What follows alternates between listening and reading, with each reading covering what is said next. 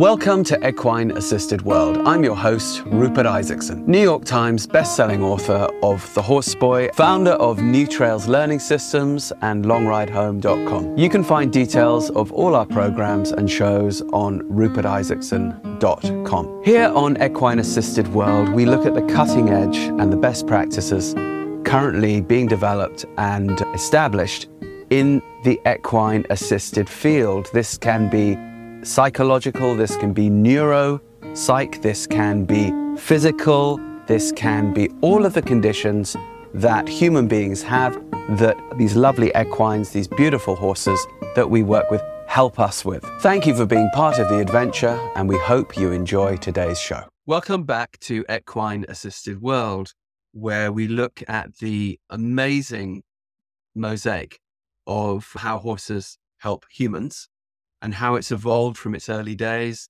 with therapeutic riding and assisted riding into the super complex world of neuropsych and emotional conditions and all points in between. This week, I've got a phenomenal guest. This is Joy O'Neal, who runs Red Barn in Birmingham, Alabama. And if you live in the USA, you know, Alabama's always one of the forgotten states. And people often don't expect to see cutting edge work come out of there, but often it does.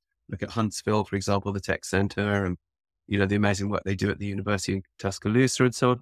And Red Barn is no exception. I've been following the the progress of that work there for over a decade now, and where it really excels and goes to the cutting edge. Actually, does this in many ways. But there is a real, they were one of the early pioneers in work with trauma. And now, of course, it, it's a relatively common thing to find people working with horses and trauma and so on. But really, Red Barn were one of the first to get into it on a on a really deep level. And their work with Jaycee Dugard, who I will let Joy talk about if you don't know who she is. And now their work with polyvagal theory and the vagal nerve and all of this, it's it's it's gone from the oh let's look at this thing and because we know that it works to now knowing the science behind it and uh, it's really a, a beacon within the American Southeast, and I'd say within the US in general, for how this type of work should look. And Joy's a really interesting person to be doing this, but she didn't come from that background. Yet when you go out to Red Barn, it looks so beautiful. It's one of these beautifully manicured places. You think, oh, it's going to be like a fancy hunter jumper barn. And then you go in there and it's like, oh, no, they do this really interesting work. But they all ride really well. That's interesting. So they also have a showing background. But Joy's background wasn't with horses originally at all, nor really with neuropsych. So, and then Joy also has her own work that she does representing women with heart conditions, which she will let you know about because that's another rather forgotten world. We generally think about heart conditions as a male preserve, but of course it isn't. So, without further ado, Joy, welcome. Thank you so much for having me and for all your kind words. I hope I can live up to them. It's that very modesty which, as you know, makes you do all that amazing work. So tell us who you are. Where did you begin? Where were you born? Where did you go to school? And how did you get into this funny old horse thing? Oh my goodness. It's uh gosh, I'm not even sure where to start. If I start rambling, you'll just have to tell me and tell me to move on, not to not to go too much. But I was born in Birmingham, Alabama. I've lived here my entire life. And my mother was married to, in a very abusive relationship. And it was a horrible relationship. She left when I was very young and we moved in with my grandparents and lived there for quite a while. And then my mom remarried and we moved around a lot. And so I went to eight different schools when I was growing up and never in any of that time had anything to do with horses. Kind of fast forward many, many years, got married, and my my two children and I um, got to be part of this blended family. And we were one one spring break, we were going to take all the kids on a trip to Disney World. And we decided that we just absolutely would not be strong enough to survive a trip, even to the happiest place on earth. And so we canceled the trip and we let each of the five children pick something that they wanted to do. And so my oldest child, Alexis, decided that she wanted to go ride horses. And so we all went as a family to go ride horses. And while we were there, Emmett and I just kind of looked at each other and noticed that all the kids were getting along and that that was very unusual for them to, to all be together. And it was something new for our entire family. None of us really had a whole lot of experience for it. And just from that one, that one thing, we just started going back to the barn for the kids to take riding lessons. And one thing just kind of led to another. And I saw firsthand how great horses were for kids who had disabilities. And that was kind of what started it all. Was so not you, going to world. So Okay, so so the moral of the story is don't go to Disney World, spend your dollars on horses. Yes. I think want to on that one. yeah. But so very interesting. So right from the get go, there you are in a difficult situation. You have kids from another relationship. You've now blended those kids into a family. Maybe it's a little rocky. And the thing that yeah. brings them together is horses. Correct.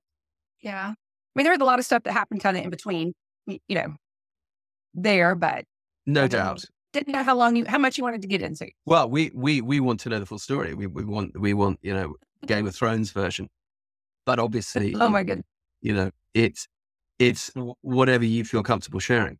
And but the, the, what stands out from that story is that in that difficult situation and kids in blended families, you know, it's it isn't all roses. We know this. It's wonderful what horses can do to unite people. I feel and help them find their sort of tribe, their you know their their their functional family, because everyone sort of concentrates on that job together. But you say Alexis, your oldest daughter, so she was the one you felt who really took to it initially the most, but the others also of the five kids? Yeah, all five of our kids were when, um, when they were little. Emmett and I were married, the kids were, he had a 10 year and 8 year old.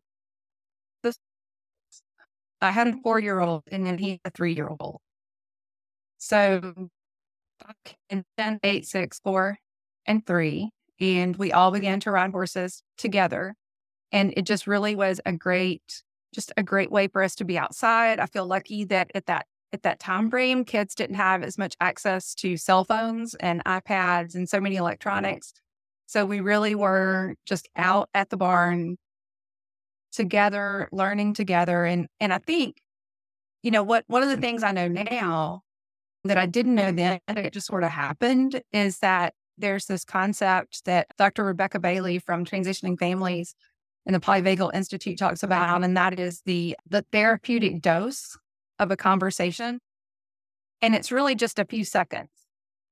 And so as I was trying to get to know my stepchildren and we were, you know, just talking or kind of going through some the, the difficult times of being mm-hmm. in a blended family, which I had also grown up in a blended family.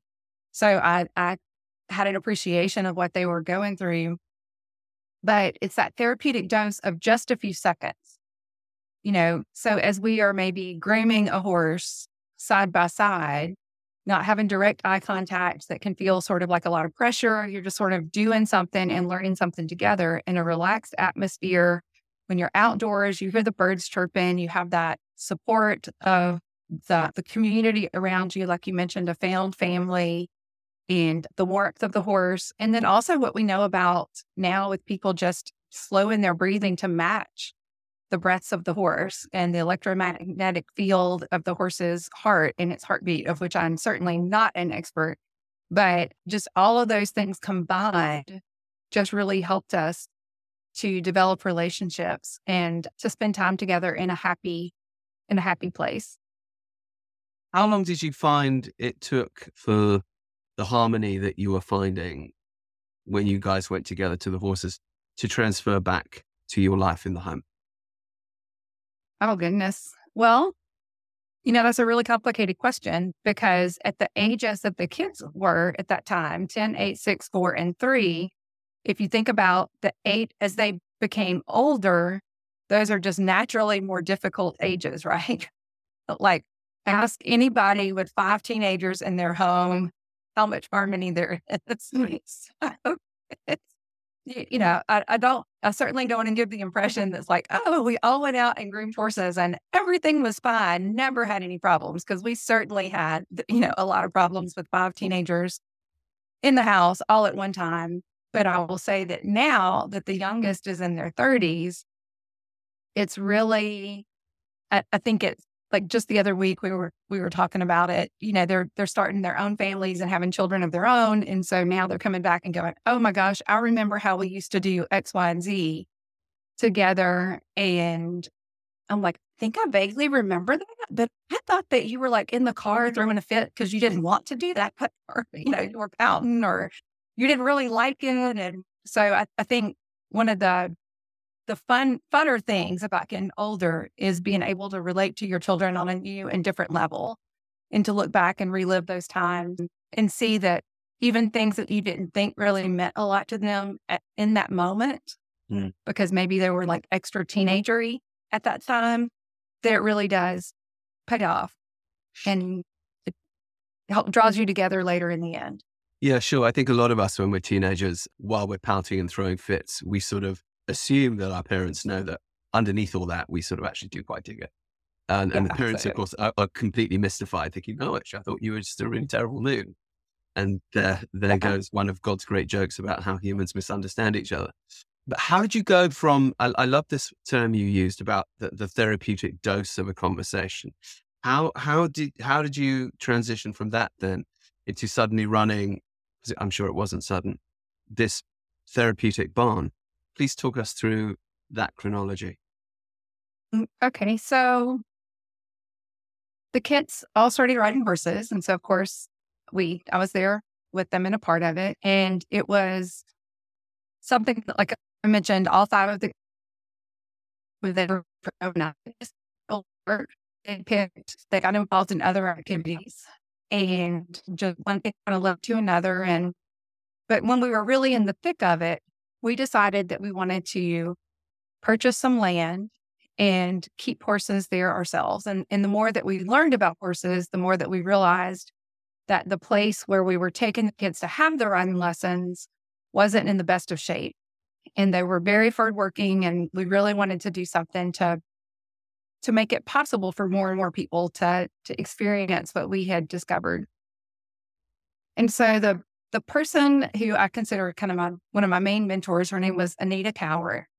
And I was talking to Miss Cowart about it. And I said, like, you know, we found this land. Would you go with us to look at it? And we're thinking about buying it to keep horses there. And, you know, if you wanted to operate out of this, you could. And so we met Miss Cowart and we were driving down to look at the barn at the property here. And Miss Cowart just began to cry. And I couldn't figure out what was going on or matter. And then she backed up a little bit, told me the, the story about many, many, many years in the 60s ago when her daughter was killed in a car wreck. And Miss Cowart was just devastated because her daughter was her, her best friend, her, you know, her only daughter. She had three sons, but there was just something special about having a daughter. And she was, Miss Cowart was just upset and angry with the Lord. And so she stopped on this very property where we are located and stopped and prayed. There's a really peaceful spot down by the river. And so she stopped and prayed there and she asked God to take the hurt away from her so that her anger wouldn't be seen as a lack of faith, but that she would still be able to find a way to to show everyone that she trusted the Lord even in this hard times. And so she remembered the Bible verse that said, "When things are given up, and still glorify the Lord, that they can be returned a hundredfold." And so she writes in her journal about kind of having this argument with God, and she describes it to like wrestling with him. And she's like, "Okay, I don't want just a hundredfold more daughters. I want a thousandfold more daughters." And so, more and more, her daughter's friends kept coming to their house to ride horses. And of course, the boys will tell you it's because they were handsome and charming, and, and they are. But if you talk to the girls, they say it's mainly because of the horses. And so one by one, all those all those families just kept coming to ride with Miss Cowart. And of course, Miss Cowart moved it several times throughout that until one day that was our family. And so And Miss Cowart was the person you've been riding with all this time with your kids. Mm, right. She had owned the the barn. She was the founder of the the barn where they had ridden. And so as she got older, she sold the barn to someone else who who ran it. And my kids got older and they had other interests. And Miss Cowart and I would walk around the property and just talk about how much it had meant. And our family went through a really, really difficult time.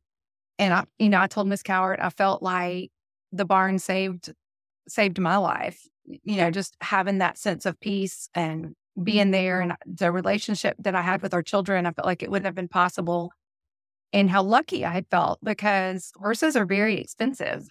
And through some course of volunteer work that I had done, you know, I really realized that it, like, that there were so many people who wouldn't ordinarily have access to this. And so Miss Cowart and I talked about using the back half of the property to set up a therapeutic program for people who would not otherwise be able to afford to work with horses. And, but it was always just kind of a dream, sort of like this, this thought. And so, but, and nothing really happened about it. And then I was, went through a really difficult time physically, and the doctors could not figure out what was going on with me. And they started mentioning something, this little disease called Lou Gehrig's disease. And I was terrified because the thought of being diagnosed with Lou Gehrig's was just, oh, it was just awful. Talk you us know, through like Lou Gehrig's for those of, those of us who don't know what it is. What is Lou Gehrig's? It is ALS. So your body sort of shuts down and you become like a prisoner in your own body, even though your mind is fine. It's what Stephen Hawking has. The motor neuron wasting. Yeah. Yeah. And so I was just terrified. And so I have this big old scar on the arm right here where they did a muscle biopsy and I had to wait to get the results of that biopsy. And, and while I was waiting, I was like, oh, dear God, please, please, please don't let this be what they think it is. If it's not what they think it is, like if it's not Lou Gehrig's, I promise I will, I will start the barn that Miss Cowart and I dreamed about before she died. Like I'll do anything. Just like, please don't let this be. Please don't let this be. And sure enough, it ended up that's not what it was. And so I felt like I had needed to keep my end of the keep my end of the promise. And so that's what prompted me to to live out Miss Cowart's vision that she and I had walked talked about as we walked around the property. There's a, a little red barn on the back side of the property that wasn't used very much. And she had this vision that children who had afflictions, as she called it, being from her generation, that they would walk through this barn and that they would be healed as they worked with horses. And she kind of compared it to a car wash, that they would like walk through the barn like it was a car wash, be healed, and come out on the other side dancing and happy and just just full of life. And so that's what that's what I set out to do after that when I found out that I did not have Lou Gehrig's disease. And so I went back to school and got a degree in nonprofit administration. And we opened up in 2011 and then got our nonprofit certification in 2012. Now, up until that point, you've been keeping horses. Your your kids have been showing, right? Alexis became a show rider all of the all of the children showed for a while. She was the one who has continued to do it for the longest. But yeah. And still does it to this day. And still, do, yeah, she right. does. So you'd gone through this thing. So you'd, you'd had, you found family healing through it. Then your kids found, you know, their, their sport world through it. Some moved on, some kept going. But you still retained this vision that you'd had with Anita Cowart. When you decided to open? Had you limbered up by doing like some volunteer work here and there? Had you sort of tested out your your therapeutic biceps at all? Or did you just jump in cold? How did it happen? Well, and I had been a barn mom, you know, with all five of the kids, showing horses and riding and doing all sort, you know, all that kind of stuff. So I, I was, I thought, I'll put it that way. At least I thought I was pretty new knew more at least that I had ever known at that point up until then in my life about it. I, I felt like I had a good education at UAB just sort of teach me the ins and outs of it. I had volunteered for many, many years at different places, particularly a homeless shelter, which of course makes you infinitely qualified to go start a barn, right? I volunteered at a homeless shelter. I'd done a lot of programs with kids. It, you know, I, I really did, though, feel like everything in my life was leading me to that point.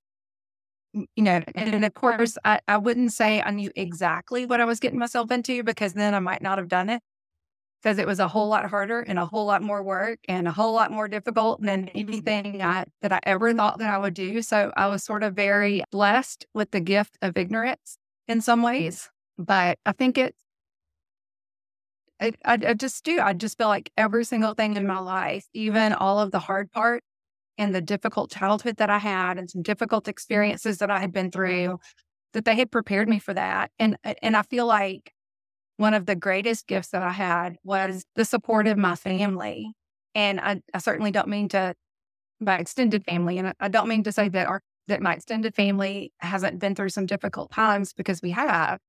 But I think what makes it unique is that we have all stuck by each other through those difficult times and that I have never doubted that I was loved. And I've never doubted that they would support me. And whether that was when I had kind of this crazy idea of starting the therapeutic barn, you know, my cousins brought their kids out and we practiced on them to, to, to let them ride horses and practice some of the different activities that we did. And it just all, it's just all worked out. So you dive in cold and you feel, okay, I sort of know kind of what I'm doing. Then what happens? But not really. who, who, who are the, who are the, uh, you know, have you had much experience with kids' physical and, and mental challenges? Do you know how to get them on a horse? Have you, have you had any formal training or do you just kind of go, well, we'll give it a go? How does it go? I give it a go. I would say some of yes and not some of no. So when I was growing up, there were uh, a lot of people in my life who had disabilities, and I never really thought of them as any different. And, you know, mm-hmm. just here's a, a little story. So I grew up in this really small town, way out in the middle of nowhere, in the middle of the country.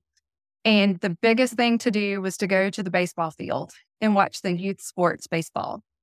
And this field was named Billy Joe Field, Billy Joe Young Field. And so Billy Joe Young was a guy who, when he was in high school in a freak football accident, became paralyzed from the neck down. But he still loved sport. And so Billy Joe's mama would drive him up to Billy Joe Young Field that was named in his in his honor. And behind home plate, they had this big concrete block rectangle. And she had this big old yellow suburban, and he lived in a hospital bed. And so she would back up to that, roll his hospital bed out behind home mm-hmm. plate, and a microphone was hanging from the ceiling and he would call and announce the games. Now, he, I wish, I know this is a podcast so people can't see it, but he had very little motion with his arms, but he could talk. He was a talker, a talker, a talker. And so when I was little, some of my very first memories were going to sit and watch those baseball games while Billy Joe called him out and feed him a hot dog. And if you were a really like if you got you felt lucky if you were the chosen person to get to go feed Billy Joe a hot dog and learn how to keep the scorebook for the baseball field. Like I never thought of Billy Joe as anything other than a great, a great person. And and like I was not ever raised to think that just because somebody was in a wheelchair or paralyzed from the neck down or or different. And, you know, there were certainly people that now I look back and I'm like, oh, I bet if autism diagnosis had been around or more known then, that's what, you know, Uncle so and so would have been, or that's what so and so like, like it just never occurred to us that somebody that was different was less than. My Uncle David's sister had polio. And so she was, you know, in a wheelchair and sort of bent over. And my, my grandmother's Aunt Cora you know, came over to her house and she was also in a wheelchair. My all of my family worked in the coal mine. And at that time, safety wasn't as common maybe as it is now. And so there were lots of people who were missing fingers and parts of their legs or arms. And it just never occurred to me that they were less than or that they couldn't do anything that they really set their mind to. You know, if it was possible to do it without a leg or without three of your fingers or something, you know, like it was just. So who were your It was just a great way to be raised. Who were your Yeah. first clients when they came in through your door? You open the doors of Red Barn. Who comes in? So when I was first talking about about opening up the barn, Alexis was going to school at Birmingham Southern or to college at Birmingham Southern, and she had had a speaker come to her class and talk about autism.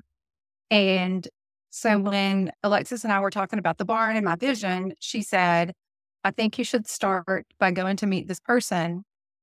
Her name was Sandy Naramore, and she was the executive director at a place called Mitchell's Place. And she said, I think you should go talk to her and see about having some of their students come out and be like the first groups that you work with. So it was actually someone with autism whose name was Reed. Okay. And he, I, you know, I went and met with Sandy. She's like, sure, I'll put up some posters. And so Reed's mom saw it and, and she brought Reed one day. And I had hired someone who was going to be a, who was a therapeutic horseback riding instructor, but she left the week before, like, had made the appointment with Reed. And then she, she decided to leave. And I didn't know how to get in touch with Reed's mom. So, like, I, I just like talked to her on the phone. I had not written down her phone number. So I didn't know how to cancel the appointment because the instructor had left. And so I called Alexis and I was like, hey, I like, I'm going to feel really bad. Will you come be here with me? This lady's coming. You know, I'll explain to her that we're probably going to have to close because the employee that we hired isn't going to be able to do it.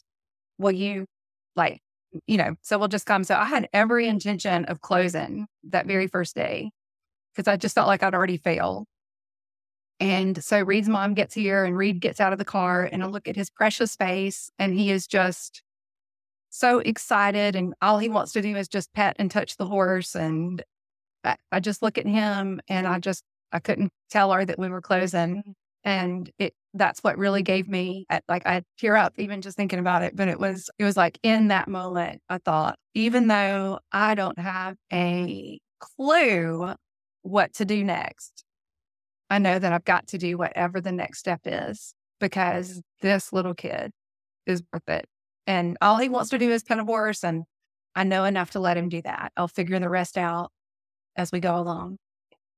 Now, as you know, then one begins to look into all the methodologies and trainings and go, oh my gosh, it's you know, it's a, it's a confusing world there. Do I do I choose this one? Do I choose that one? They all seem to say that they're the right one or the only one. So how do I make that choice? So did you then decide, okay, I'm going to look for some sort of more formalized training? And if so, what did you choose and why? Or did you just feel your way or was it a mixture of both? How did it evolve? It's a mixture of both. I would say that I'm not very a very impulsive person, but I do and I do like to do a lot of research, like look things and analyze it. But I'm also though very intuitive. So I might spend weeks researching things and then go, but I feel like doing this. So it's like I, I just want to make an informed, intuitive decision. And so I just began to learn as much about autism as I could after going to to talk with Sandy and meeting Reed. And one day my uncle David called me and he, he knew that I was learning more about autism. And he actually saw an interview by you on one of the Sunday night TV mm-hmm. shows. And he called me up. He's like, quick, quick, turn on your TV. There's this guy and he's talking about autism. And he went all the way to Mongolia and uh, like he's doing stuff with horses. You need to learn more about him. And so I did from that very beginning. And I know it's kind of weird to think about, but that was way back in, I guess, like 2010, 2011, you know, it, it, within those years. And it's not like it is today where you can just Google everything and, you know, everybody's got a website. You know, it was much harder to learn about things back then. And so, and then you came and spoke at it, like just a few months later, you came and spoke at something in Birmingham and I recognized your name. And that was the first time that we met. And And so I, I immediately learned about Horse Boy, and there was a lot in it that I felt like was just common sense. It just really resonated with me that you find something that somebody is interested in and you tie that together with being outdoors and with with mainly loving them, which was Miss Cowart's, I guess, kind of her her theme in her life was that love.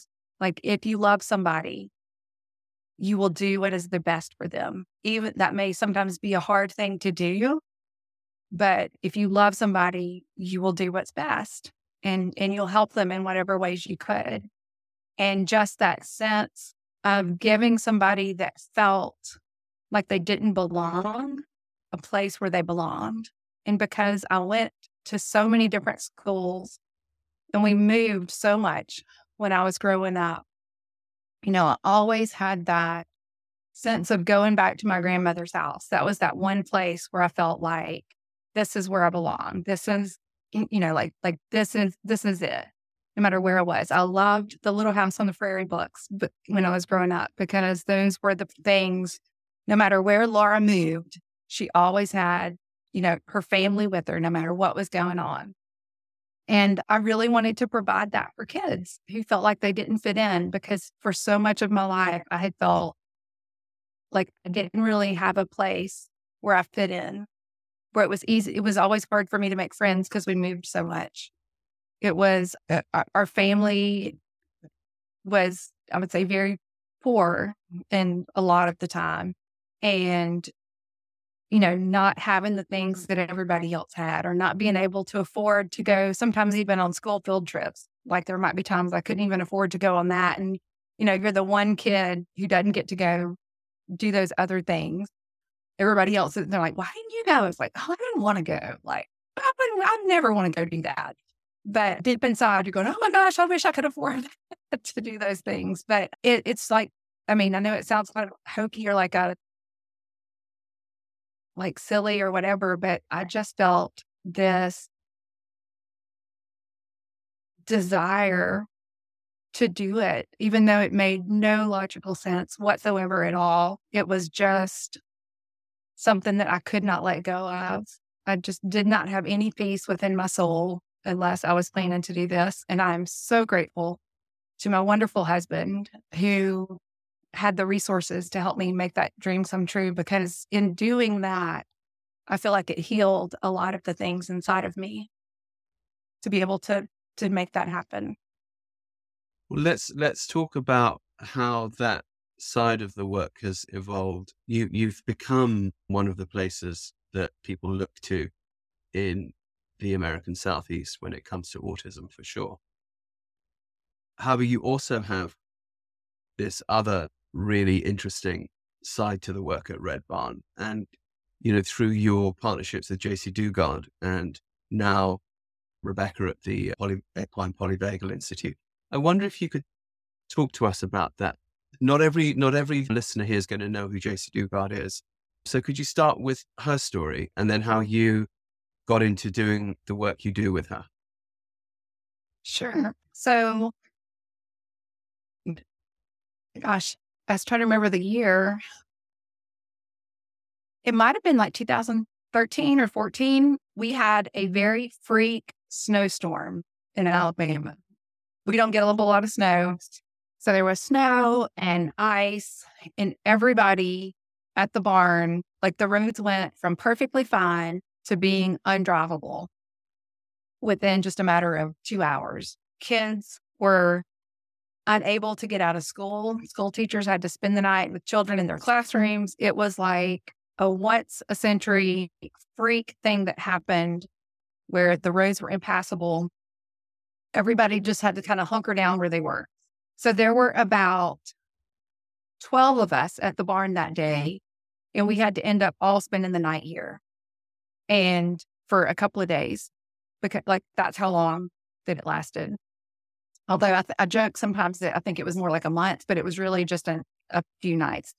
But, and so like all these people are here and what are we going to do? So I began to just research things, try to find some videos or movies that we could watch um, to make the best use of that time because everybody was getting really anxious and worried. And I felt like if I could do something that would keep everybody busy, they would be able to, to cope a little bit better. So I came across the story of Jaycee Dugard because she was being interviewed by Oprah Winfrey.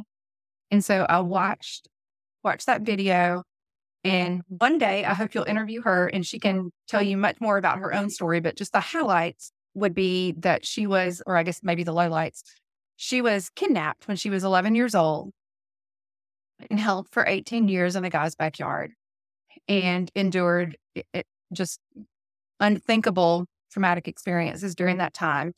And when she was reunited with her family, she met Dr. Rebecca Bailey and they did equine assisted therapy together as a way to help Jaycee and her family reunite.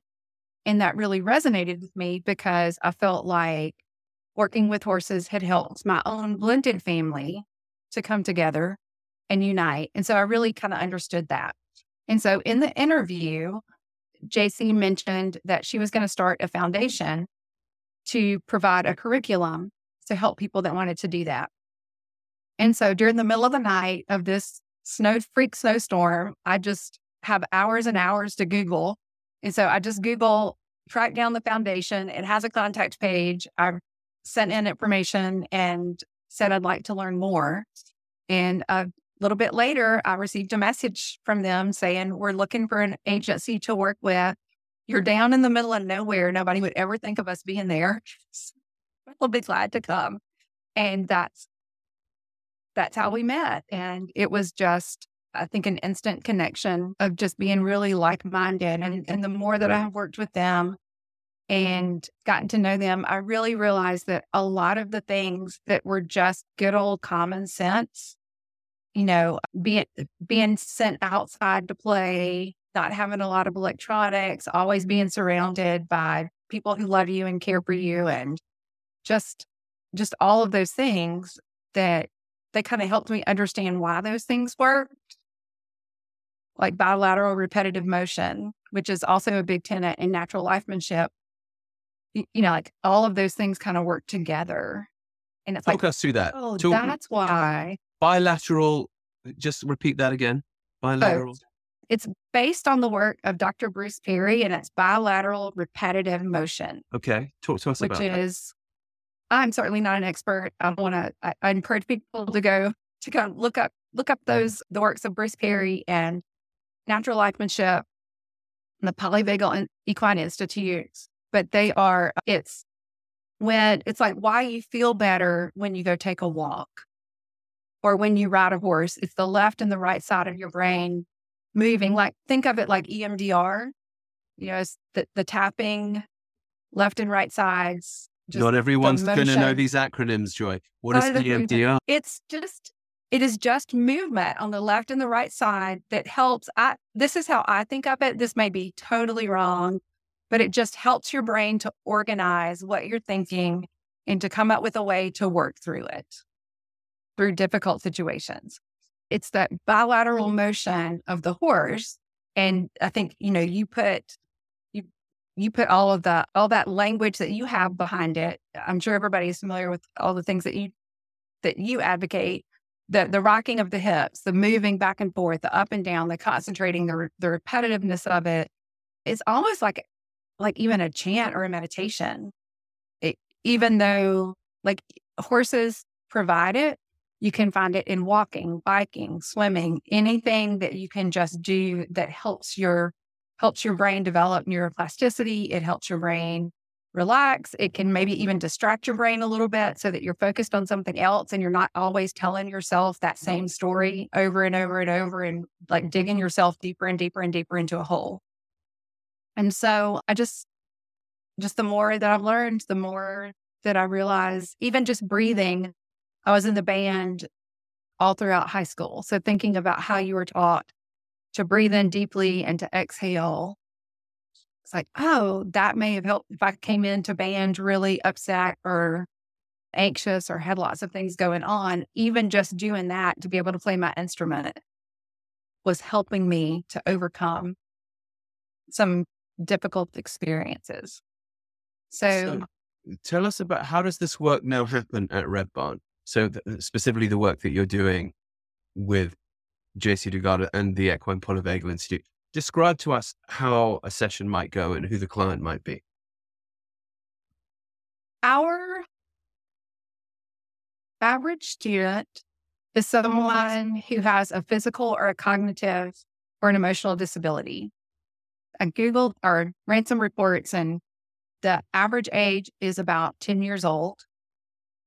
But if chronologically, but a lot of those students have a cognitive impairment. So they may be operating on more of a six or seven year uh-huh. old or, you know, like whatever their chronological age is. They're usually several years below that.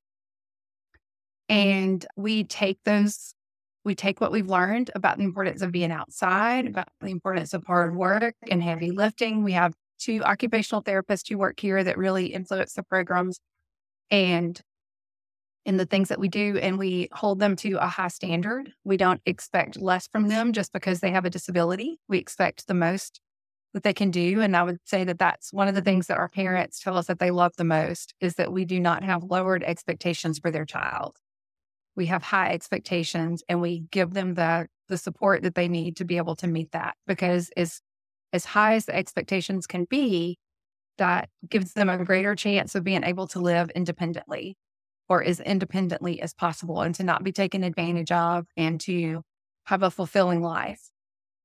And so we just incorporate all of that into everything we do, whether that's riding a horse, participating in our job skills program, doing some of our equine assisted learning classes. We have one called Pencils and Ponies, where they do things around the property that help them with their fine motor skills so that they can hold the pencil and improve their handwriting. We do one that encourages children to read through the horsepower reading program. We do a class called Brain Builders, which takes a book. Once a, they three days a week. We take a book for the entire week. The children read the book. It's like usually a storybook, a children's storybook. They'll read the storybook and then do different activities around the property that reinforce some of the concepts in the book, some of the words like sight words, some of the activities. Mm-hmm. If it's a hungry caterpillar, we might talk about what what are good foods to eat and what are foods that give you a tummy ache at the end and you know how do you how do you plan all those things out we might talk about just the different animals. They might learn their colors, their letters, their numbers. It just, whatever it takes. It's just a really integrated. So you're approach. combining, you're combining education with oh, and, and academics with your, yeah. with your sessions with the horses. Yeah. There's, well, the horseback riding lessons are horseback riding lessons. And then there are unmounted lessons that can incorporate horses but they can also just in- incorporate the environment. They can go down to the creek and look at, listen to the water and listen to the birds and dig up worms and talk about the kind of worms that are in the dirt. Like it's just, I mean, it sounds silly, but it's really just play. Like, I, like, I mean, the the difference is we just now know how good play mm-hmm. is. Yeah. But it's not like we're doing top level play mm-hmm. for, you know, A plus play. It's just play. It's just letting them be kids. You know, making, taking pieces of clover and making little clover chains and putting it around their head. And it's, you know, that's improving fine motor skills. They're learning to take turns. They're learning their colors and their numbers. They're learning how to get along and resolve conflict. It, they're I rest running, my case. Walking. You're you're you're doing you know, academic. Tell us about yeah, the horsepower like, learning. What's the horsepower learning program? That sounds interesting. So it is meant to encourage children to read. So it How can be it anything from children read books to the horses. Okay, so that they can practice their fluency. So they'll bring their favorite book and read it to the horse. What a great idea. If yeah, eh, you mm-hmm. know, we can read books about horses. We can read to the children. They can read to the horses. They can read to each other. They can just go sit in a peaceful spot and read. They can, if we're talking about how do you make different words? They can lead a horse from like one letter to another letter to make a compound word or one word to another word to make a compound word. They can lead, like we might have the word, we might have the letters UP on an index card somewhere. And then maybe there's the letter C and the letter P and, you know, other letters on index cards on the other side of the arena. And they can walk over get the first letter, take it to the UP on the other side, and they can say, well, does this make a word or does it make a nonsense word? And if it's a nonsense word, like, what do you think that word might mean? You know, like they're just all kinds of different ways. It's ex- experiential learning, but the main point is just to encourage them to read. Yeah, and Um, to make friends with the concept of reading, make friends with the concept rather Oh, than yeah. this is a stressful thing that you have to do, but this is a playful thing you can do. Yeah, I, I love it. Yeah. And and if you can read, you can learn anything, Yeah, it's true. you know. Do you do you have as well as the, the kids with autism and related conditions? Do you have also a particular population with the types of trauma that Jaycee went through, or is it more that you're using Jaycee's insights to serve an autistic population, or is it both? It's both. You know, there are, we have some children who do not have a physical or a cognitive disability, but they have been through adoption and foster care or foster care and adoption. And they have endured some horrendous experiences in their young life, lived in four or five different foster care homes, you know, are finally in a loving home, permanent adoption, but there's always kind of that. Is this really going to last? Can I really let my guard down? Can I be myself? Is, is this going to happen? We have a great partnership with an, an organization called APAC, which is the Alabama Pre and Post Adoption Coalition. And they have counselors who come out to, to the barn and work with the parents. And then we are able to do different activities with the children. And then sometimes the parents and the children work together. A lot of children who have disabilities can be easy targets for someone to molest because maybe they can't tell or they don't know that it's wrong or Or they can't run away? like yeah, they don't know. Yeah, they can't run away. Like there's there's a lot, unfortunately, a lot of children who have all of those experiences. So I think we just kind of take a lot of what we learn from several different places and are able to sort of synthesize that like it's a recipe or ingredients to to cook something up that's specifically what that child needs. One of the other names you just brought up in the course of the conversation, you talked about natural lifemanship. Can Mhm. you tell us a little bit about that? Sure. That was started by Tim and Bettina Jobe. And I think what the very first time that we ever came out to Austin, we went out for a beer with Tim and Bettina. Oh. And so it is their, it's just natural lifemanship. The, I think they're kind of like the quote, it's been a while since I've been in their website, but it was, you know, a good theory is a good theory, regardless of how it's applied. So whether that's with how you treat your horse or how you treat a, a person, just being a good, decent human being is is really important. And it, there's a lot about pressure and release in that. And so I think like we just kind of take all of those things and just internalize them and then synthesize them and come up with whatever is the best way to help that child. And it's often very slow paced. Yeah. And When very you- complicated. When you talk about the pressure and release, are you talking about that from human to human, as well as obviously from human to horse? And if so, how, how might that play out the way in which that could be addressed or looked at?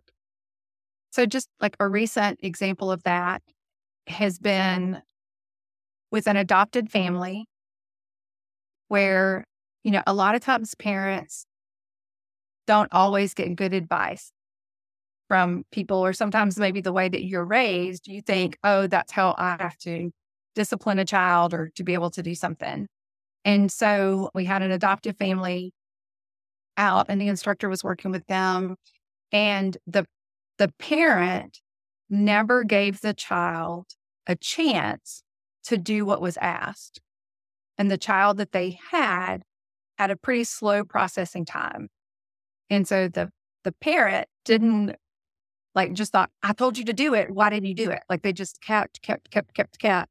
And then the child would melt down rather than giving them a little bit of a moment to process, catch their breath, figure out what they were going to do, and then go and then take action. Like there was not, they weren't waiting long enough. And so the parent was interpreting that as defiance. And so what the instructor did is have the parent then work with the horse and watch them. If you just keep asking the horse, like you just keep like whatever you're doing, whether you're kicking your legs or you're you're just nudging it along or you're trying to lead it and get it to walk, if you just keep on, even the horse is trying to do it, they're going to just, it's just going to be too much and they're going to melt down. And so the instructor was able, and then what, like to take that further, what Dr. Bailey would, would say with the Polyvagal Equine Institute would be, you know, thinking about how that goes from your amygdala, like where you're just sort of in this panic all the way up to the executive function of can you think this through? Like, you know, from your brainstem all the way up to this prefrontal cortex. Like you've got to give people time, especially when they have a cognitive disability, to be able to figure that out. And so once the parent realized what that felt like and saw it in the horse, they were then able to realize, oh, I've got to just step back and wait a second and see, do I see forward movement? And I, the other day, I listened to your podcast with Joelle. And when she talked about how she was telling the kid, just your left hand, just your left hand, you know, and, and little girl goes, I'm trying, like I'm doing the best I can. Like, oh, I just burst into tears, right? Just like so many times people are doing the best that they can. And can you just wait it out and let them you know, support them through it and give them what they need. And like in considering all the other things that are going on. So, yeah.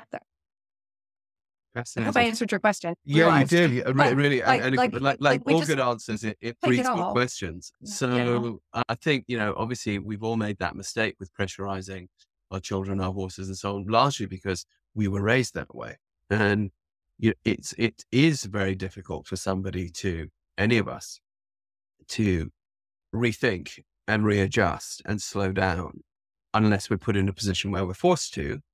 It's fascinating to me listening that yes, that makes perfect sense to then pair the parent up in a in a safe way where they're not going to end up feeling shame, but still to pair them up with feedback where that isn't going to work and then to see how a different approach it will work could really breed good results. And I think that's one of the great strengths of Red Barn is one often sees places say we, we do this one thing, we do we do this thing, and this is how we do it.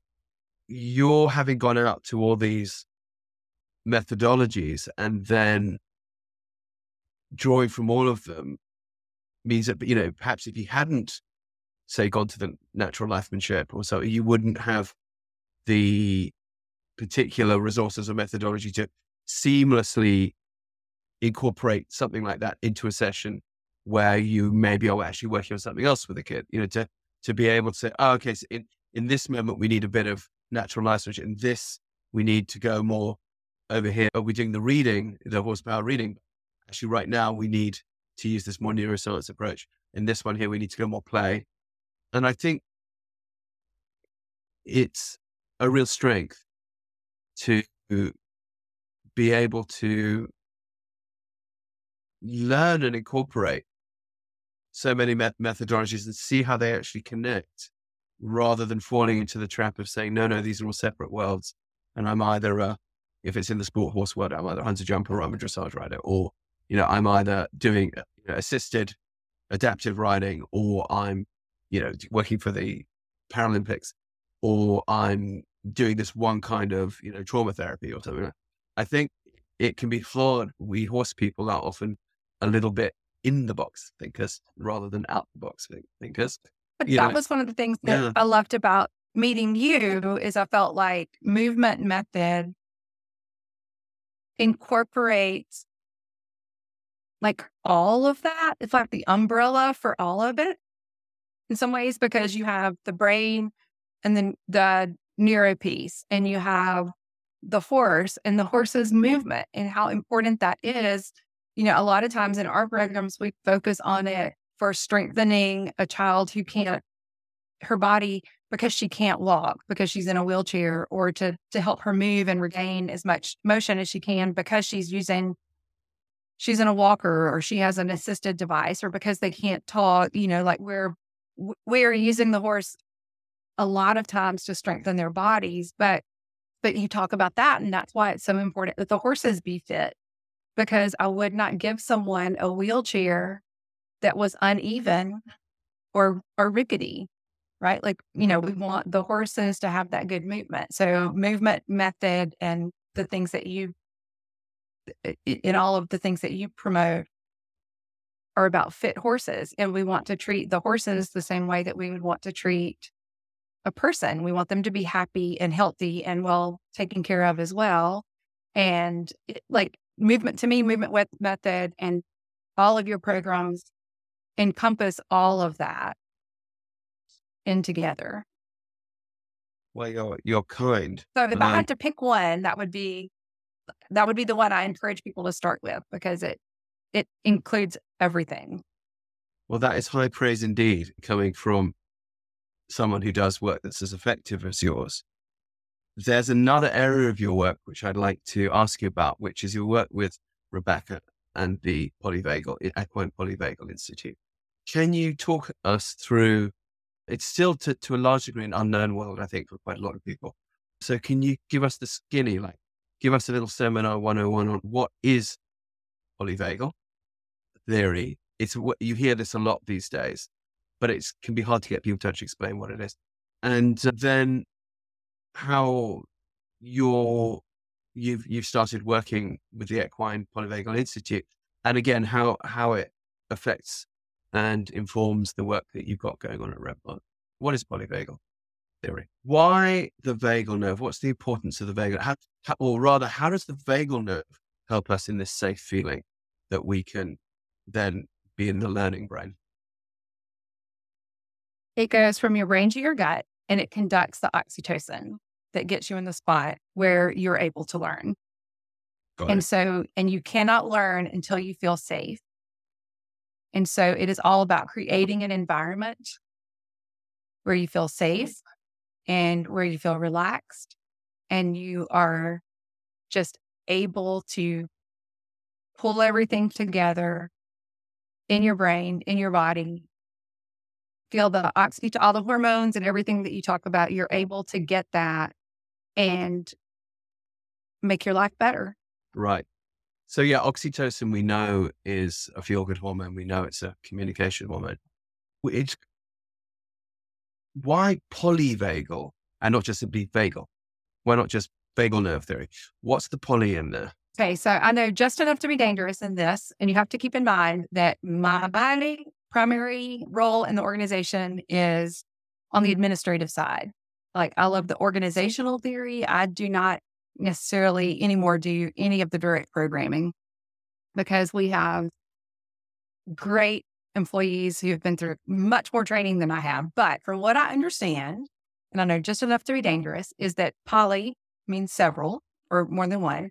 So there's the sympathetic nervous system and then that parasympathetic nervous system. And so that you're constantly the the metaphor that they use in the Polyvagal Equine Institute is that of a carousel and that we are all sort of riding up and down, up and down in that. And so you're going between your sympathetic and your parasympathetic nervous system, and that you're learning. Like, suppose that you think that, suppose that a snake jumps out at you and that makes you scared. You immediately get to that. But then you go like, oh, wait, it's just a snake. Like it's fine. It wasn't really a snake. It was just a rubber hose left on the road. So the the faster that you can kind of travel up and down between those two states or those two sim- those two systems, the better that you are. And that when you can reframe how you feel in those situations, if it's something where you have an intentional decision to do, like if saying that you're about to go, I don't know, like on a podcast or something, and, and you're really nervous, instead of thinking, I'm so nervous, I'm so nervous, you can reframe that and think, I'm so excited. I get to do this. I get to share something. I, you know, like when you can reframe those experiences and look back and see, just see them in a more positive light, that that is also good for you. Ah, so right. To, to even able, look back at um, past events in that way. Yeah. Like to look back and That's say, well, like, that was a really rough time, but I can see that I've learned this. And so I'll be better in the future because of it. It's not, it's not always looking back and living in those difficult moments. But if you can find even one like silver lining or one good thing out of that, you can cling on to that and change the way that your brain is thinking about those experiences. And that that's not meaning that what happened to you was okay. It's not saying that what somebody else did to you wasn't wrong. To me, it's just saying, I now have a tool that in spite of those things, I'm going to come out okay. Right. And to, to, to thrive rather than yeah. just survive. Yeah. Mm, yeah. And I think that is like really, really important. And, you know, you mentioned earlier that in 2016, I was diagnosed with advanced heart failure. And that was a really difficult thing for me to go through. I was, for several years before the diagnosis, I had been telling my doctor that I didn't feel well, that like all these things were going on, and I had just been totally ignored. And then by the time I found out, it was an advanced stage. And I was so mad, like angry, angry, angry, mad, like that all, that this had happened, and I just felt cheated. And you know, the more I learned about what the future could look like for somebody with my diagnosis, it was really it was really a tough time. But now I look back at that, you know, 2016 to now, and I think, man, what that did to change my outlook on life and the things that I thought were maybe important back then, you know, now I realize, oh, I'm going to enjoy every single moment, every single day. I had just a chance to like almost like a second chance at life to go back and say, okay, well, what's really important to me? What do I really want to do? So even just in something like that, being able to to look back and and count the blessings in it. Now it really matters. You're um, the listeners can't see you, but I can because we're on Zoom. You are a vibrant and healthy looking person. You are not somebody who one would look at and say, oh, yes, they look like they had advanced heart failure. So, how come? How come you look so vital? How, what, what's the process? And how bad did it get? Like, were you actually, did you collapse and they carted you off in, in, in the uh, ambulance or where was the point of crisis and how have you come back from that? Gosh, you know what? It, I think it's interesting that you were actually with me during that time. You were here in Birmingham and you had you came down for a clinic and we were at the clinic and I just remember being absolutely exhausted and I had gained so much weight and I was just so tired and I really felt like maybe I was burned out. Like I just it was just so hard. Every day was an effort to get up and to go do something. And I had been going to the doctor, and each time he would tell me, You just aren't, aren't as young as you used to be. You're working with these younger girls. You need to, you know, walk more, eat, drink more Gatorade. You're dehydrated. Just uh, like all of these things. I was so Oh, that's, that's going to make you and, healthy drinking Gatorade. yeah, uh, right like you're just dehydrated working outside, you know, just it was very demeaning, very like, oh, we're not as young as we used to be, like very dismissive. And I was just cranky and it was just a really rough time. And I had been driving to the barn and a truck pulled out in front of me and it was like one of those mm-hmm. near accident mm-hmm. kind of things. And and I thought, oh my gosh, I could have died. And for a split moment, I had the thought, well, if at least if I had, I wouldn't be so tired anymore. Like I was that tired. I was just exhausted. I just didn't feel like myself. I felt like uh, it was just exhausting. And so the next week we had a meeting at the barn and I, you know, I talked about how maybe I felt like I should should leave. And part of our advisory council one of the members said, like, if that's what you want to do, that's fine. But because you work without pay, thinking of if you had died, but like, how would we come up with the money to have paid you to pay somebody to replace you? And so Well, his that's an interesting suggestion perspective. was, yeah. So his suggestion was get a life insurance exam so that if something like that would have happened, you know, while we don't have time to to plan ahead for how we would pay for this, get a life insurance exam and get a life insurance policy that would be payable to the barn. What a He's very like, it'd just be a couple outlook. hundred dollars. Yeah, yeah. Yeah. He's like, it'd just be a couple of hundred dollars, you know, but like, wow, thinking about how you could have died, like, that, like that was, which tells you, I guess, how cranky I had been if that's what people were thinking of. it's like, oh, no, wait, where we get the money to replace you? But so we, so I went and got a life insurance exam. And it was during that exam that they did an EKG. Okay. And now I had been going to the doctor for years, complaining of gaining weight, hot, sweaty, unable to mm-hmm. breathe, just all kinds of things, gain unex- unexplainably gaining weight. And they did an EKG. And then I got a letter, and the letter said that they were going to have to increase the rate because my EKG had come back abnormal and I had not disclosed my heart condition. And I was like, what are you talking about? what I don't have a heart condition. Okay. I've been going to the doctor two years. There's nothing wrong with me. Everything is fine. Um, so I called the insurance company and they said, if you'll go get a go to a cardiologist and get them to say that maybe the technician the insurance company had used had made a mistake, like one of the little electrodes wasn't on right or something like that, they would honor the original rate. So you were in town and I had to leave the clinic early. And you're like, oh, I'm sure it's fine. I'm sure it's fine. Everything will be fine. And so I go to this and I find out that it's not fun. Have something called the complete left bundle branch block, which meant that the right side of my heart's electrical system did not work. I mean, the left side of my heart's electrical system didn't work. So the right side was having to do all of that. work. So it was just Uh-huh. wearing down. And I was just stunned. And you and you had brought a couple of friends with you to do this clinic. We just all sat there and y'all were so supportive.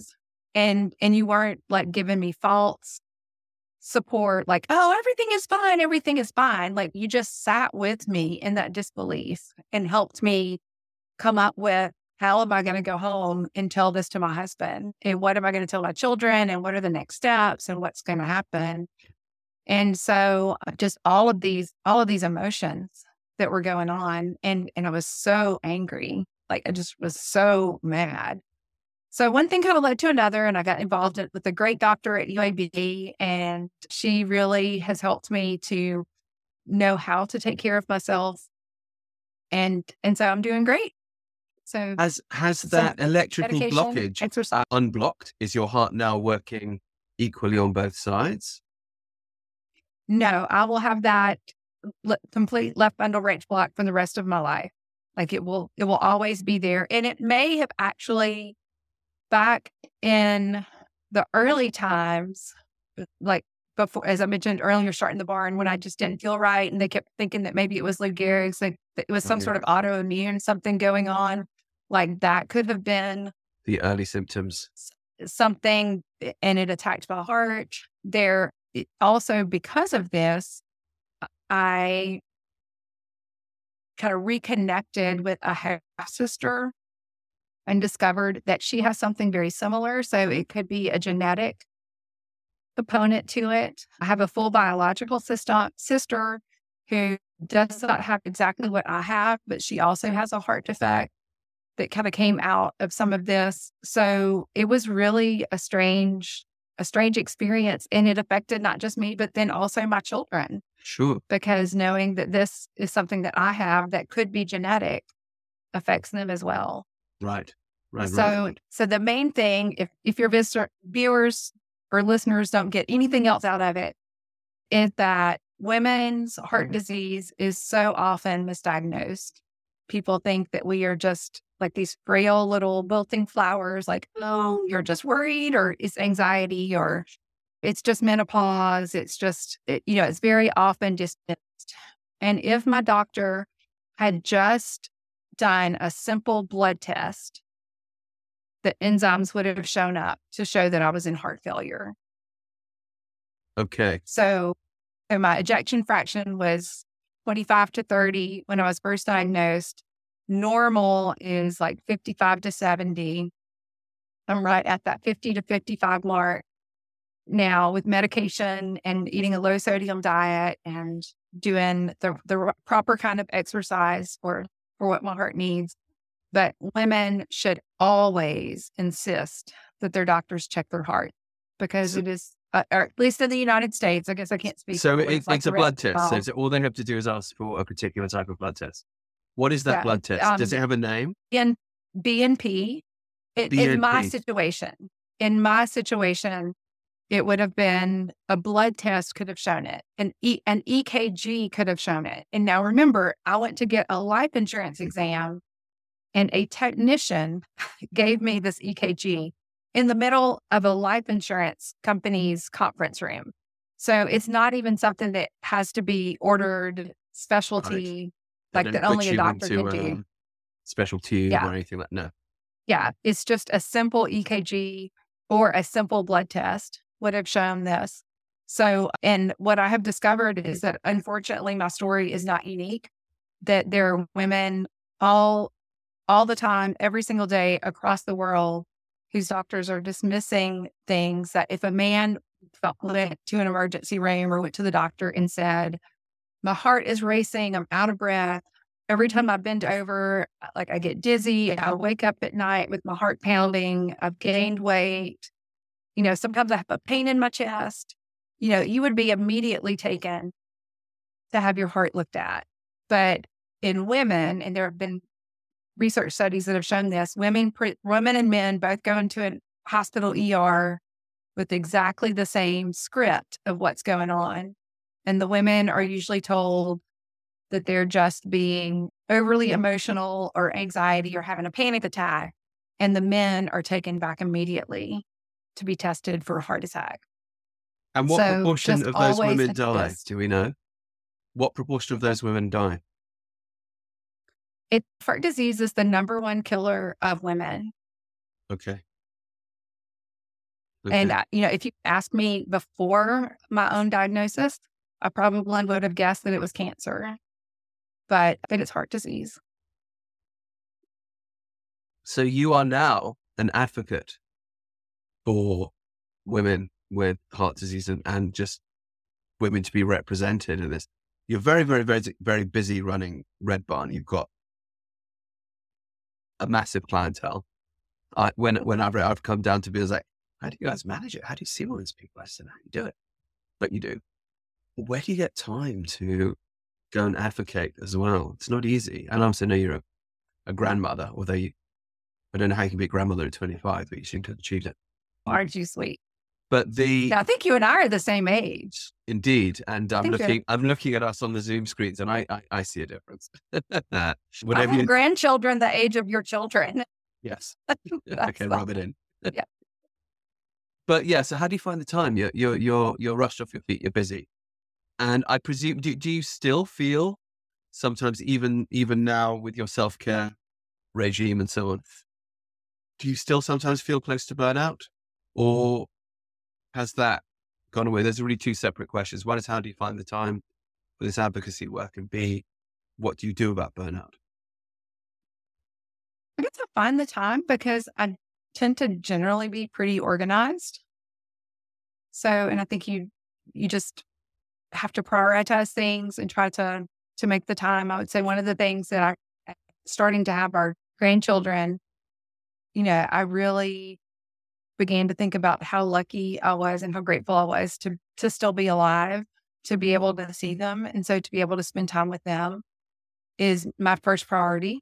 And I think that is also good for the organization because without them, I think I could have been in danger of becoming a founder who stayed around and in control for a little bit too long, you know, could have stayed in. And so, one of the good things about intentionally stepping back is that other people in the organization have stepped up to lead it more. I don't do anything, uh, and I haven't done anything in direct programs in probably at least six or seven years. Like it's no, you just have rare. all that unstressful fundraising to do, for example. But yeah, yeah, I do the fundraising and the, the human resources and the administrative things. But we have a great team, and that's really very important to me. So I don't know. And I think it just kind of comes naturally. It's very integrated into everything that I do. What you do know, whether it's talking about the barn or talking about heart disease, it just right, you're, naturally you're sort comes of up. you're, you're now you've gone from being a a technician to being a, an advocate, really, for the programs and what you do, while still you know providing all these programming. Do you still sometimes feel close to burnout? And do you have tips for people? I know an awful lot of listeners are constantly dealing with this. They're either been running programs for years, you know, and are exhausted by it, or they're, you know, trying to get programs up and feeling that pressure Yeah. and, you know, juggling their lives with it. What's your tip? How do you manage burnout? I would say anybody who says that they aren't on the verge at times of burnout is probably just unaware that they're on the verge of that. And I think for me, I received my diagnosis in 2016. Most people with my diagnosis, if you search it, have like a five year life expectancy. So I spent those first, you know, couple of years, like 16, 17, 18, really thinking about my life, who I was, what I wanted to be, my legacy, my children, just all of those kind of things. I felt like I had just kind of gotten back in a groove in 2019 with everything kind of going. And then, of course, 2020 hit the pandemic, and that was like being knocked back down again. feel like we've just, you know, kind of getting getting back on our feet after that. I mean, not just us personally, but us as the world, at Yeah. least, uh, or at least the world in Alabama. But what I find is when I when I get close to burnout, is and this was one of the things that I kept trying to tell my doctor is I've always been able to when I get close to burnout, I have sort of like a little system that I can do, and none of that was working back before my diagnosis. And that was I just take some time, and I have I'm so blessed to have amazing friends and family. And I just ask them honestly, and they are always great to give me honest feedback about myself and my ideas and my thought. And if I'm being cranky and, you know, need to take a break, I would go do things with my friends. I would spend time with my family. I would really spend mm-hmm. time in prayer and just being alone, being mm-hmm. quiet, Mm. just spend a whole day in bed, you know, just just quiet, thinking, Give yourself permission to do that. Yeah. yeah, just like reconnecting with God because I do feel like when I when I don't have that strong relationship Mm. is when I can start to feel burned out. But when I feel that I am living my life the way that He built and designed and equipped me to be able to do, that I have extra energy and extra time to be able to to go do and take care of all those things. And so, like being able to do that, I love to crochet and watch Star Trek. So, you know, I can At the same time. crochet or watch Star Trek. Yeah. Right. And then, you know, just finding ways to reconnect with with watching the kid. If I'm if I feel like it's burnout at work, I could go watch a lesson, Mhm. read read an email from a parent, you know, look at our program evaluations. I know most organizations do program evaluations to be able to show the work that they do. I feel like we do program evaluations because it helps to prevent burnout among our staff That's to be able point. to see, you know, like the things like you may think, oh, this child isn't getting anywhere, you know, like they're they barely speak three words. They only held their head up for five seconds while they were riding, you know, all, all of these things that seem incredibly slow to you. But then you read it in writing from the parent who says, when they see me turn down Bailey Road, they start smiling when they recognize where they're going, they wake up and say, Oh, today is Wednesday. I get to go to the barn. You know, like all of those things. When you get to see it and read it and you realize that your work is meaningful and it's changing lives, even if it's in a snail's pace sometimes, the, the breakthroughs are great, but they're not as often as the snail pace Mm. kind of things. Or a, a former student comes back and tells you, you know, oh, remember that time all those years ago that you did so and so? And you're like, no, I don't even remember that. And, they said, that meant so much to me. That was just so amazing. That was a turning point in my life. Like, Mhm. like that is really like those are the things, at least for me, that that help. But but I also think just having a reasonable expectation and being willing to say no, or or Oh, even if it's not no, it's like I can't do it yet. Like you know, I've got to Yeah. pace myself. That's a good I- answer. I, can't do it right now, but it's not that I'm not interested. It's not that this won't work out. It's just I can't do everything all at once, and that's okay. Let me put it on the list to be done. Like Yeah. it, it can happen. You know, some some other things have got to align, and some other things have got to work out. But just keeping in mind what's really important. Yeah. So, how do you do it? Oh, I go ride my ponies.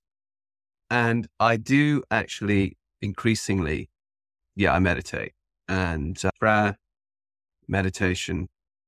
You know, my, my earliest, all my earliest memories are conversations with God. And it's true that, you know, someone's listening, they think, oh, Rupert, I didn't know you were a Christian. It's like, well, I'm actually not really, but it doesn't mean that I don't believe in God.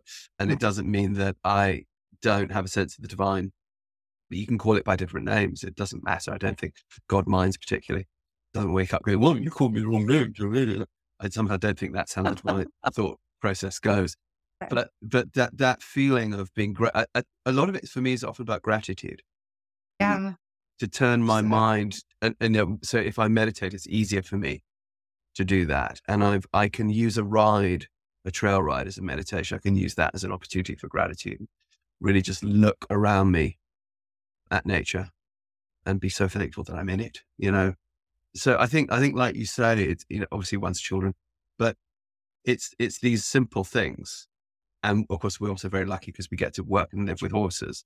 And you know that just going down to the barn or out to the field and even just looking at them, you know, and just thinking, gosh, you know, how how lucky am I to to be able to do this? But yeah, I, I think as you say, reasonable expectations. I, I think uh, I, I've learned to allow myself to burn out. I've learned I've learned to not be freaked out and to know that that is a cycle that everybody goes through, like animals go through winter sleep, and that actually it's cyclical in the course of a day. You know, one one tends to dip in the later afternoon. That might be a good time to meditate, a good time to take a nap if you can. And these, I never nap, I never do. But then, it, well, well, why not? Because then maybe I'll I'll work better when I come back. And and watching my dad, my dad is ninety, and uh, still going pretty strong. I see when he lets himself not go strong, and I've been watching him that way for years and thinking, you know, there's a lot to learn from from just the way you organize your day to let yourself go up and come down and go up, come down and not always push through.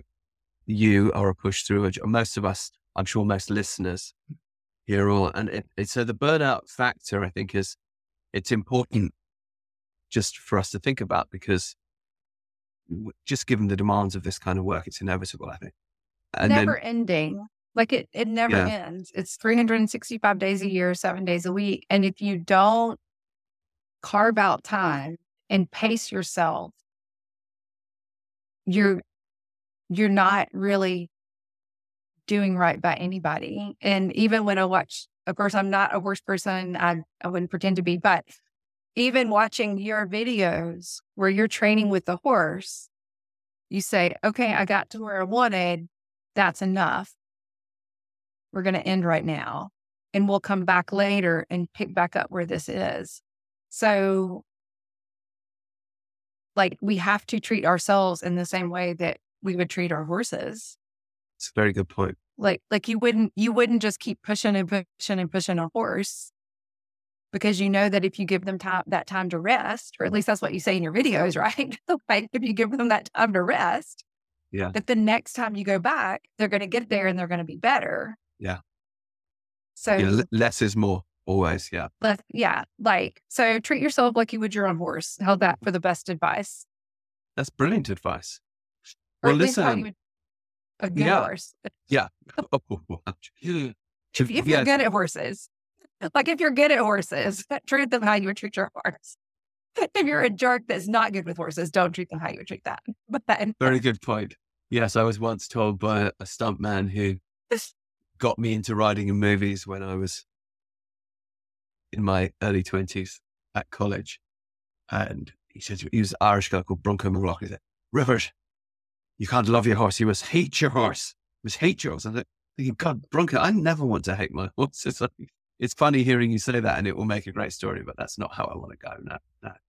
And it's hilarious you saying that you're not a horse person. So for, for, for the listeners, you've probably gathered that Joy is modest. The program that she runs also with her daughter Alexis, who is a very accomplished horsewoman, and of course all the the employees, it's it's exemplary what they do. The lunging programs, the in-hand programs, the muscling programs, the mental well-being for the horse. It's it's it's gold standard. And I would recommend people to go down there. So with that, I think I'd like to let people know or have you let people know how can they get with you and learn more? There's a lot going on down at Red Barn. There's you've got the polyvagal stuff, you've got the lifemanship stuff. Obviously, there's Horseboy, but there's there's more than that too, and the work that you do with the Jaycee Dugard and her foundation, and there's so there's a lot of it. There's a lot of education and information available to people down there. How can they get in touch with you, Joy? Our website is the best way to to I guess email me if you just go to the redbarn.org. And if you fill out pretty much any of those forms on the, the website, there's at the bottom of each page, there's a join our database or learn more. So it's redbarn.org. Red Barn. The Red Barn. The T-H-E. Red Barn.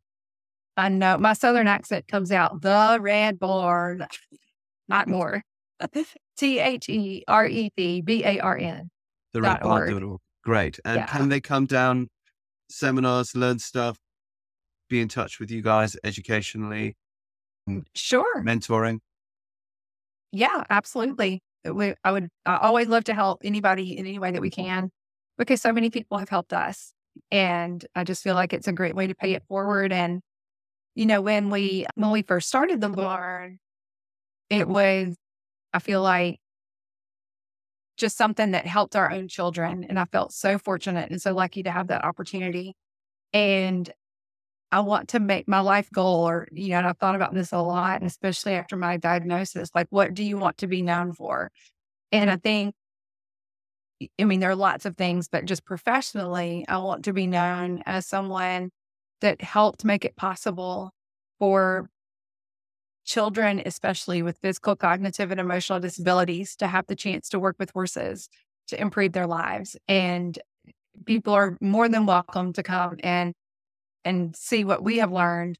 But the first advice I always give people is to go to your website and to go through and, and look at it because I, I really do believe that a, a good foundation or a knowledge and movement method and how the horses are treated and how people learn in their brains like that sets the tone and for all the other things that they can learn. And, you know, they might have a, a special interest and want to learn, learn also some other tools to have in that. But they're welcome to call me, but I'm just going to tell them to go back to you. So, well, we'll back, we'll bop them back and forth. That is very kind. For those who do want to contact us, yes, remember it's if you movement method, horseboy method, Athena, it's ntls.co, not.com the other one, .co, ntls.co. And if people are interested in the horse training and personal development programs, that's longridehome.com. However, do go to theredbarn.org and do contact Joy and her team. There's a ton to learn, and there's not many people, not many places that bring it together so holistically while maintaining this level of service. It's a lot of clients. Um, it's also very physically beautiful place. I think a lot of people don't realize how beautiful Alabama is till they get down there. And those eh, foothills of the Appalachians that are up there in that Birmingham area. So it's a very special landscape. And you mentioned that place down by the water where Anita Cowart would go and pray. I've been to that place. I know, I know exactly that river crossing. It is sublime. So yeah, I would recommend going there to learn. They're very, very modest but they have an awful lot to teach. So, Joy, I can't wait to the next time I'm down there. hopefully Thank November. you. I would love it. And, uh, you know, thank you so much for coming on. Uh, um, well, thank we've learned a lot. thank you for giving the chance, and thank you for being such an important part of everything that happens here at the barn, and then also to me personally. Thank you. You are sweet. Well, likewise. And uh, good. I will do a follow up. So, what Joy doesn't know is that this is actually, she's got to come on again. So, everyone, send in your questions to her your questions about polyvagal, your questions about lifemanship, your questions about the heart stuff, your questions about how all these things relate together. And I will give them to Joy, and Joy will answer them. And we'll pull her back on, kicking and screaming, put her back up here, and she'll answer your questions directly. All right. Maybe I'll be better for next time because I'll know what the questions are. How they Exactly. Exactly. Maybe if we if we're good to you. Okay, yeah. All I'll right. The deer in the headlights. like, oh my gosh. Give you a pair of lids. Okay. Thank you. Thank you so much, Joy. I've I've enjoyed it immensely as always. And we'll see Same you again soon. Yeah, later. Bye-bye. Okay, bye. Thank you for joining us. We hope you enjoyed today's podcast. Join our website, newtrailslearning.com, to check out our online courses and live workshops in Horseboy Method, Movement Method, and Athena. These evidence based programs have helped children, veterans, and people dealing with trauma around the world. We also offer a horse training program and self care program for riders on longridehome.com. These include easy to do online courses and tutorials that bring you and your horse joy. For an overview of all shows and programs, go to rupertisaacson.com. See you on the next show. And please remember to press subscribe and share.